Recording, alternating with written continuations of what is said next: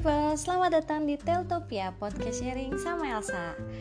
Ya gak berasa, udah bahasan asuransi berturut-turut terus. Aku juga takut yang dengerin juga rada bosen. Hari ini aku mau bawain tips simple aja yang ada hubungannya tentu dengan finansial juga, dan aku gabungin dengan jalan-jalan.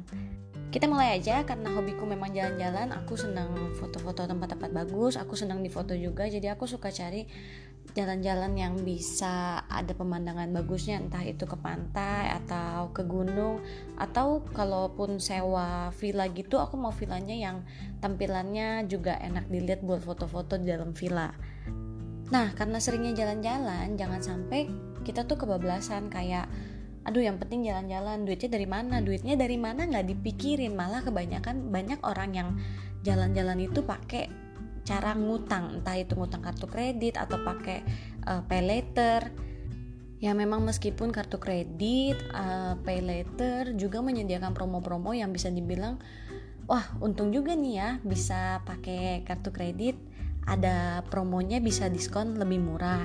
Kalau dihitung-hitung memang benar lebih murah, tapi sebenarnya teman-teman udah siapin belum sih dana untuk bayar itu nantinya? Aku takutnya malah ternyata jalan-jalan dengan hutang dan ternyata dana itu belum siap gitu loh.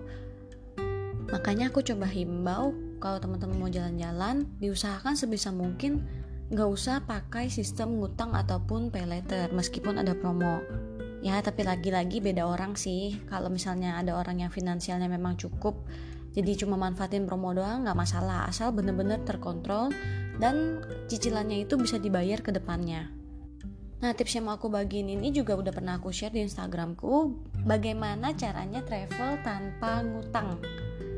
Dari awal, ya memang kita harus rencanain dulu. Memangnya mau kemana? Pergi mau kemana? Tipe jalan-jalannya apa? Apakah backpacker atau jalan-jalan yang lamaan dikit gak apa-apa, sewa hotel mahalan dikit gak apa-apa, yang penting nyaman.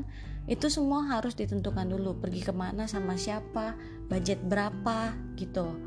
Nah kalau misalnya udah tahu budgetnya berapa, kita hitung-hitung lah itu kita mau perginya kapan, dibagi dalam bulannya, terus kita tinggal sisihin dari pendapatan kita yang kita terima setiap bulan atau dari pendapatan bisnis.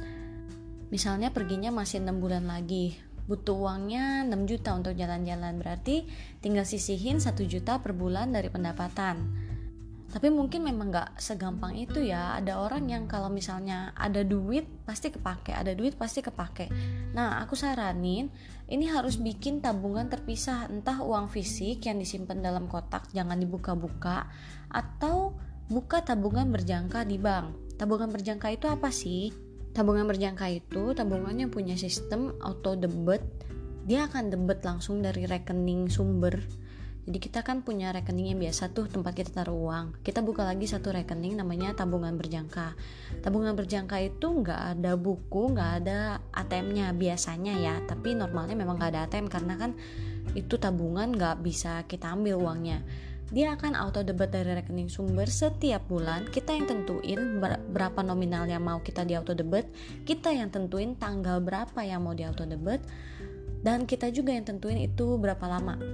Aku tahu beberapa bank yang bisa auto debitnya cuma 6 bulan aja, ada yang harus 1 tahun. Aku sendiri punya tabungan berjangka itu sih, tapi rencananya bukan aku pakai untuk jalan-jalan, itu aku pakai untuk kepentingan lain, dan itu ada yang 1 tahun, ada yang 2 tahun. Nominalnya per bulan juga aku yang tentuin sendiri.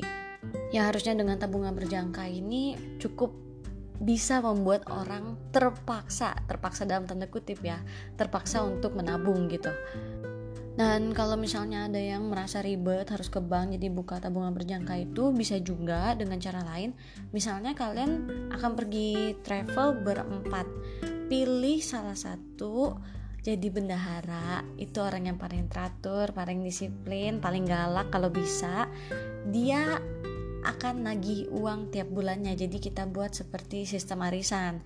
Yang kayak gini kan udah lebih terjamin, ibaratnya mau jalan, jadi gak cuma ngomong doang mau jalan, tapi kalau misalnya uangnya dikumpulin di satu orang, dan orang itu yang terpercaya ya, jadi gak bakal kabur, udah pasti berangkat. Toh duitnya udah kekumpul, tinggal nanti bendahara yang atur mau beli tiket, mau beli apa, kalian tinggal diskusi kelanjutannya. menurut aku sistem arisan ini bisa banget sih dipakai untuk yang memang keberatan untuk datang ke bank buka tabungan berjangka. Tapi kalau aku pribadi, aku lebih senang buka tabungan berjangka aja, karena aku lebih percaya sama bank. Gak tahu ya teman-teman.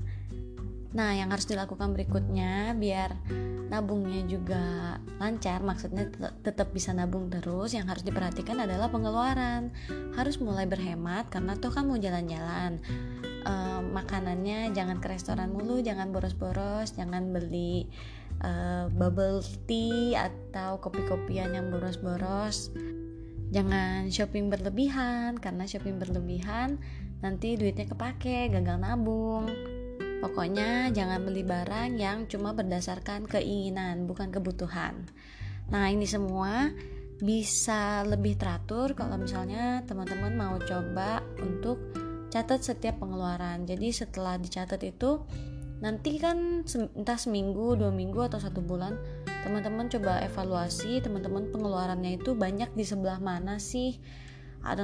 Kadang-kadang kita pas buka kaget sendiri, wah, aturan bisa lebih hemat nih dengan makannya di sini aja daripada makan di situ aja. Bisa lebih hemat nih dengan ngopi di sini aja dibanding di situ aja. Jadi pengeluaran kita itu tercermin, kita bisa lebih kontrol.